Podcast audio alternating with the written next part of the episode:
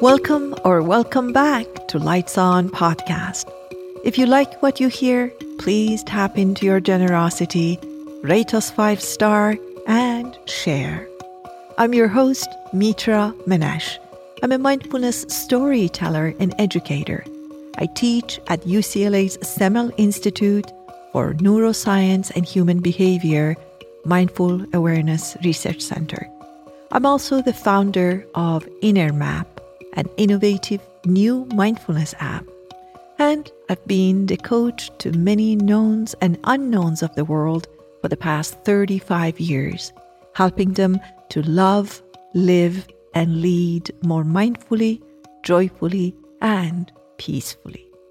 If you'd like to explore my work further, go to App Store and download and try InnerMap app for free, or simply visit mitramanesh.com. This episode is about anger.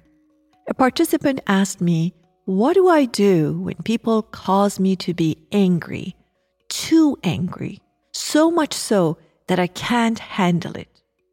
An important question that provoked a delicate answer about the source of our anger.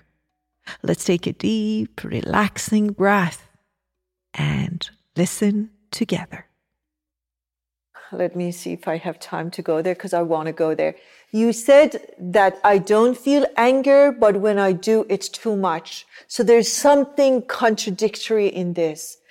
The fact that you don't experience anger that often means that you're not letting anger in in small doses. Right. That's what it really means. So you do have the experience of anger, but you're not letting it in. So it's like 18 angers have come and I haven't opened the door and I open the door, it's like, whoa, they all come in. And that's the whole practice that you start practicing from now on, or even if you're visiting the past, small one anger at a time. So you say, thank you. Let me just get this one in. I deal with the rest of the tribe later. Just the like neighbor can come in and then you deal with that and then and then you say well the teacher from grade 8 can come in. And then you deal with that. Because what you're saying that i don't feel anger that is wasn't an accurate statement to me. Because if they come in as an avalanche that means that you're not letting them in as like little tiny tiny right. guests. So the practice so let's talk about the practice the practice is uh, starting to let anger in. Because I feel because of the experience that you've had with other people, you have something against anger because it didn't feel right for you and whatever. You're, you're seeing anger as a guest that we shouldn't let in. Correct? Or? Right. So what you're saying is anger provides information to me. Mm-hmm. It's the anger where the angry person is providing way too much information to everyone else that um, comes up. Yes, but you see, let's differentiate between the anger of another person and the anger of me. You're, you're using them interchangeably. I'm saying your anger is yours. You can handle it. I'm not going to take it.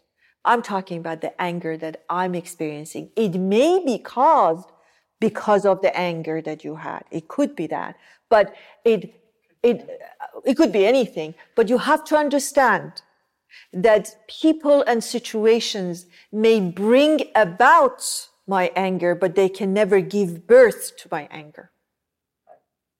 This is very important. Everybody got that? So I may provoke your anger, goes back to the needs that it hasn't been met. But I can't be the reason for your anger. So in fact, when people irk you, go there because there lies a lot of information that you haven't touched.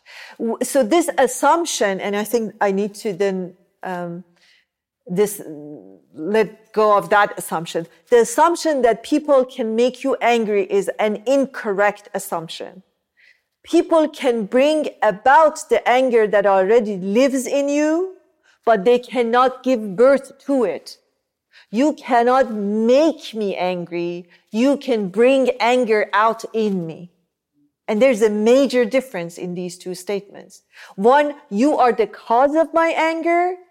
Two, you are the tool to bring anger to me. Tool is very different than the cause. You didn't give birth to it. You weren't the reason for it. You were just a messenger for it. Why? I don't know. You look like my sister. That's why I get it. Uh, it could be so many things. It could be my voice that brings something for people. It could be so many things, but it's their association. It's their own experiences. It's what they have not cleared about them.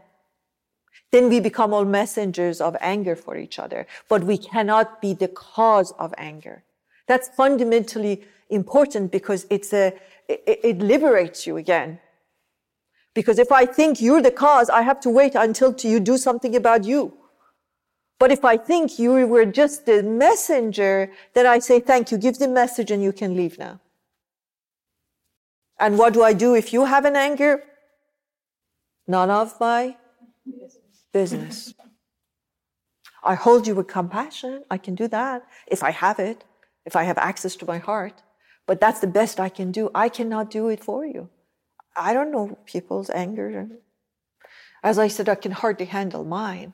I have no idea about where, what the cause is, where their unmet needs are, why they're doing what they're doing. And I'm not going to even go there. If I can't handle it, I leave. If I can handle it and hold it with wisdom of the mind, I do. If I can go to my heart, I'll compassion, I offer. But that's not my job. That at best I can hold it. At best. I cannot do it for them. And whoever them are, really, them could be my child. I mean, I can't hold my child's anger. I would like to, believe me, but I can't. I can't. I can't.